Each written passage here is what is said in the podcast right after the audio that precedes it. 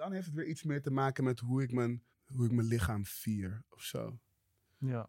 Dan ben je wel echt bezig met die vrijheid om je te uiten hoe je wilt uiten. Ja, free to be zijn. Ja, inderdaad.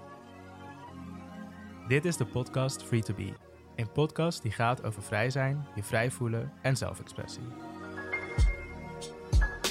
Mijn naam is Bohanna, schrijver over thema's als identiteit, emancipatie en gelijkheid.